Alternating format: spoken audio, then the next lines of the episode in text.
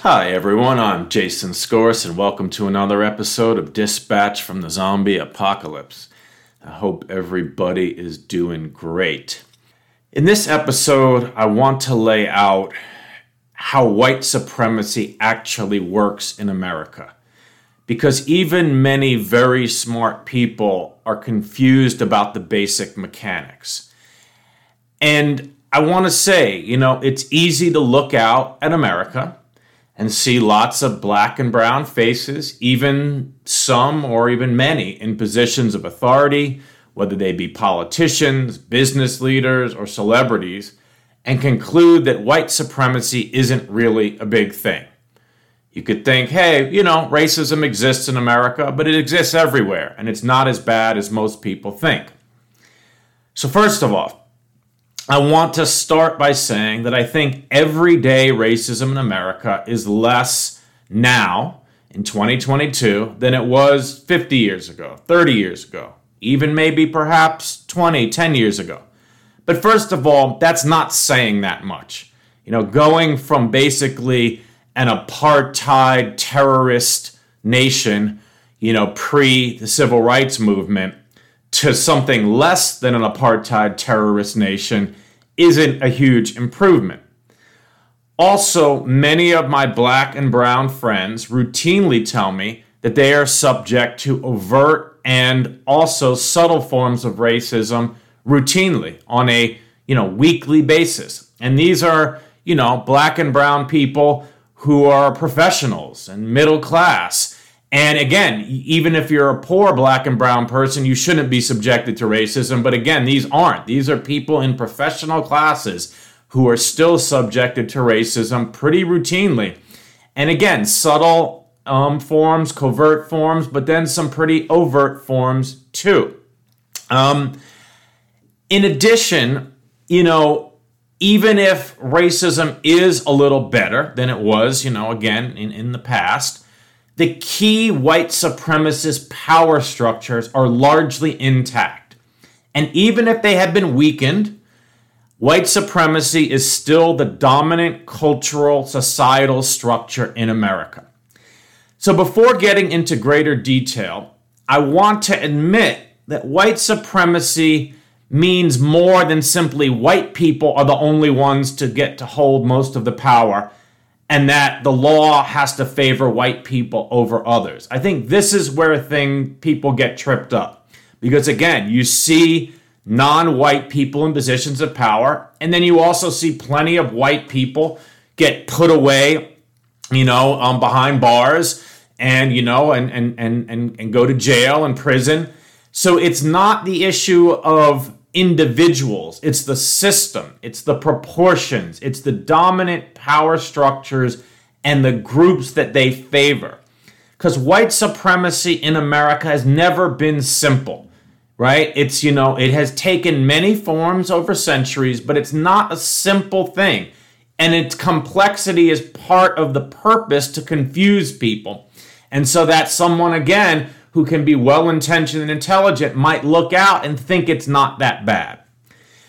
So let me go on and say that white supremacy has been intimately intertwined with two other um, elements of American society for 400 years, and that is plutocracy and Christian nationalism. Let's start with the Christian nationalism part, right? Because this is the part that's really almost the other side of the coin of white supremacy. They're really you know, they're one and the same. Because when the right wing talks about America being a Christian nation, this is part of the white supremacy underpinnings because, in their view, white Christians are the only legitimate Americans and everyone else are inferior or second class citizens. In their view, Jesus, a man from the Middle East, and I have been to the Middle East, right, has blonde hair and blue eyes, right? That is just historically not true. There is no question that the true historical Jesus did not have blonde hair and blue eyes, right? He was, uh, you know, a like likely a pretty dark-skinned, you know, dark complexioned person, because that's the native people to that part of the world. But not only is Jesus blonde hair and blue eyes and looks like he was born in Norway, but angels are sterling white.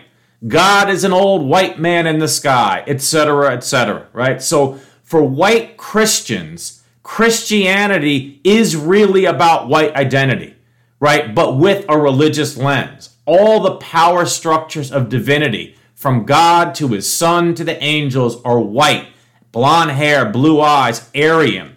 So again, white supremacy and Christian nationalism are two sides of the same coin. And notice that although many black and brown people are Christians in America, they aren't the ones leading the charge to claim that America is a Christian nation. It's white evangelicals for whom religion and white identity are one and the same. So moving on from the kind of religious element, the second is, is that white supremacy has always, and I mean always, for 400 plus years in America and on American soil that was, you know, predates the country, has been a tool for rich whites to concentrate power and distract poor whites from the true sources of their poverty. You can read both fiction and nonfiction from 200 years ago, 100 years ago, 50 years ago, and the themes are always the same. Getting poor whites riled up about some other group to then blame for their problems or some other group that they can feel superior to so that rich whites can take all the money. So, before taking a break, I want to be clear that white supremacy in America is a constellation of factors and influences that privilege rich whites above all others and often uses the Christian religion as a placeholder for whiteness.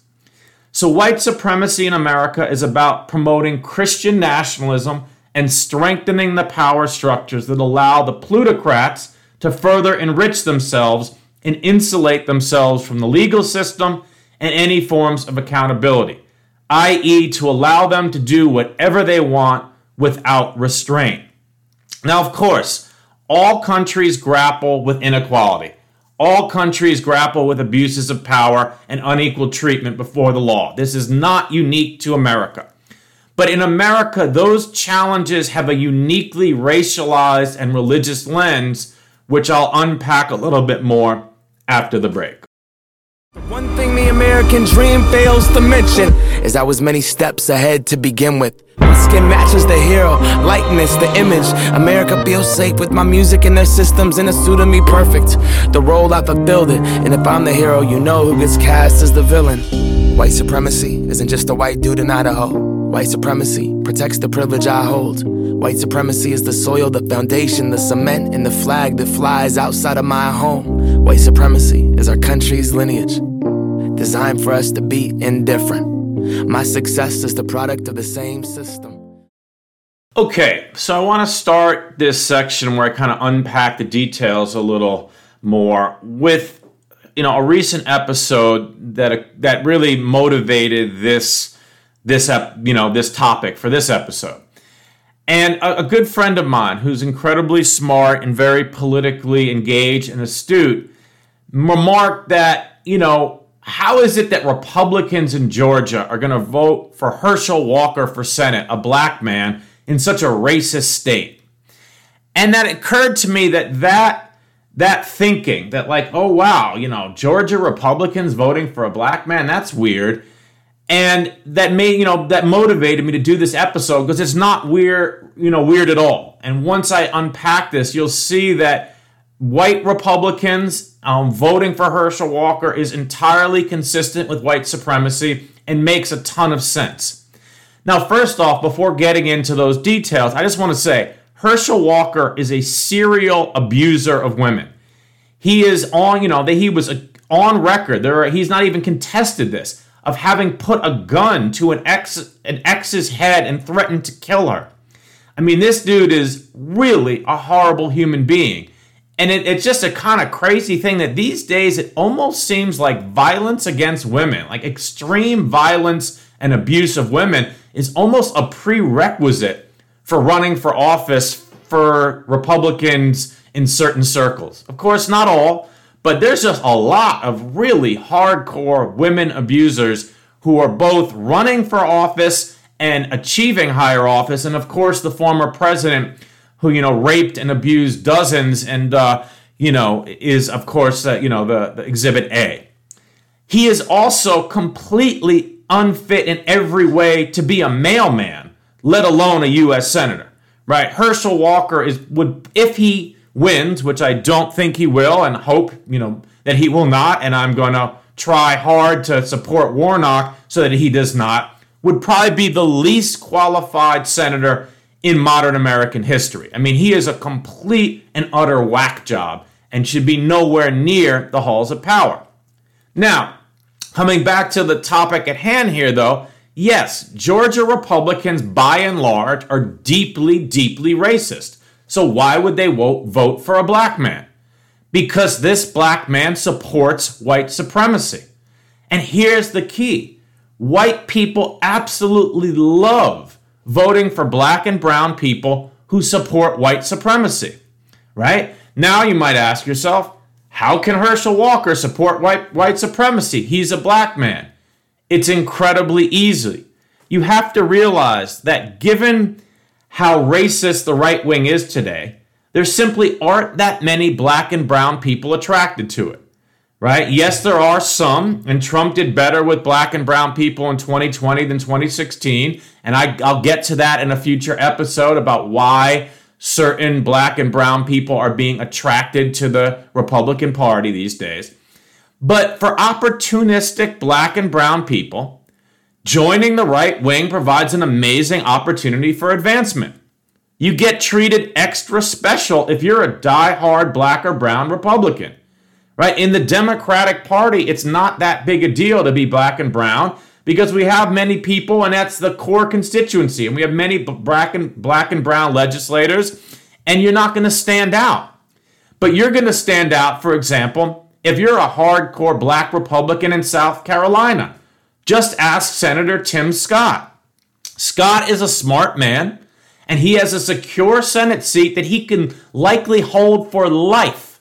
A Senate seat for life, and he's a young man as long as he reliably supports white supremacy for his entire career. The moment Tim Scott tries to take on the plutocracy, to do serious racial justice reform, to promote voting rights, he'd be out in a second. But lo- as long as he's a reliable vote for white corporate power, he's safe and secure as can be. Lifetime job. Because there is nothing, and I mean nothing, that rich, white, powerful people like more than having black and brown people do their work for them. If the Republican was, Party was populated exclusively with black, black and brown people making the case against voting rights, making the case for unlimited money in politics, for tax cuts for the wealthy, for anti LGBTQ laws, against environmental regulation, that would be their dream come true. Then rich white people could sit back in their country clubs, playing golf, counting their money, and then who would call the right wing racist if all of its main political figures were black and brown? Nothing makes the white power structure's lives easier than having black and brown people out in front fighting for their interests. That is why the right wing absolutely loves Clarence Thomas. He's a two bit legal scholar, he's a nobody. He's a serial sexual harasser who is married to a certified right wing lunatic. But in the GOP, he's a star because there's no bigger defender of white supremacy than Clarence Thomas. He's opposed to voting rights. He's for unlimited money in politics. He's against all environmental regulation. He is basically the plutocrat's white supremacist dream come true. He is such a twisted, pathetic figure that he likely thinks that he holds deep principled positions. But in fact, he is doing the white man's bidding and throwing justice and his black and brown brothers and sisters under the bus for his own ego and personal advancement. He is a true monster. Now, this brings me to an important point.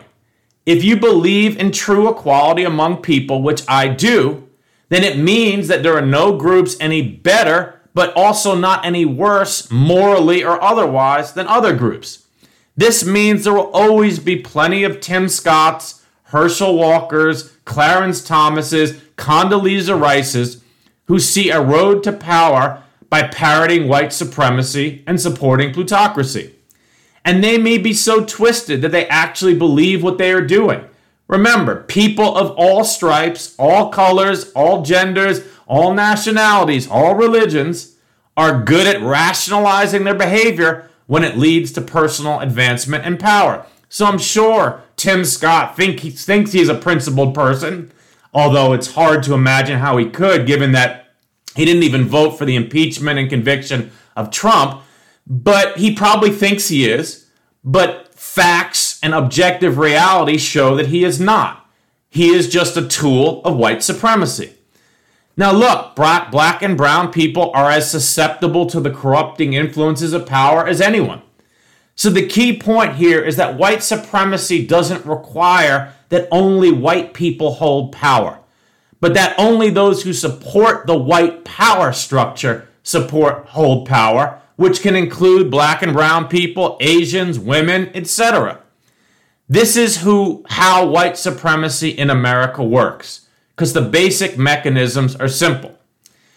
I'll come back with the antidote right after the break. Equal rights and justice for all. Rise and never fall. Tell them, say, boom. What they gonna do when none for them not true? Say, what they gonna do, them get slew, yeah. Who do you think you are? We're living in a small world. As wicked as you think you are, a small world. As bad as you think you are, we're living in a small world as tough as you think you are. We living in the, the one your name. Alright, that day will come.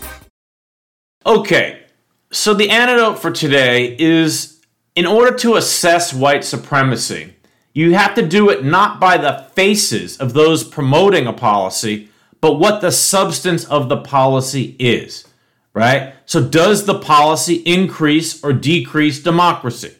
Does it increase or decrease justice in the legal system? Does it reduce or increase corporate power? Does it increase or decrease income and wealth inequality? If it decreases democracy, makes the legal system less fair, increases corporate power, or increases inequality, then that it, it is in support of white supremacy.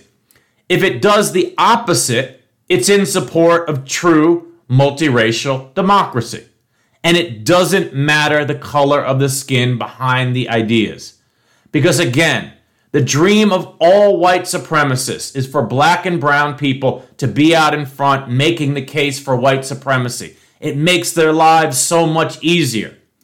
And white supremacists will turn on white people in on a dime if they don't support white supremacy. This is why Joe Biden, an old white man, is hated by the right wing. It doesn't matter that he's old old and white. It doesn't matter that he's a Christian. It doesn't matter that he's straight. What matters most to the right wing is that he doesn't support white supremacy. And for that, he can never be forgiven.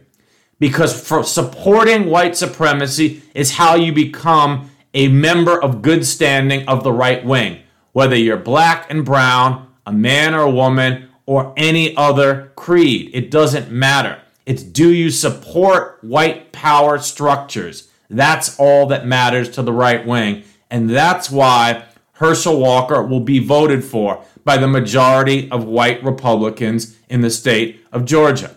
That's why Clarence Thomas is such a hero to the right wing. Because again, having a black man do your work for you is a white supremacist dream come true. So, with that, everybody, I hope you're enjoying the podcast. If you are, please share it with family, friends, and colleagues. Rate it, subscribe on Apple, iTunes, Stitcher, and Spotify. And with that, everybody, I hope you have a great rest of the week. Great start to the summer as I'm launching this on uh, the summer solstice, my favorite day of the year. And uh, stay safe. Take care.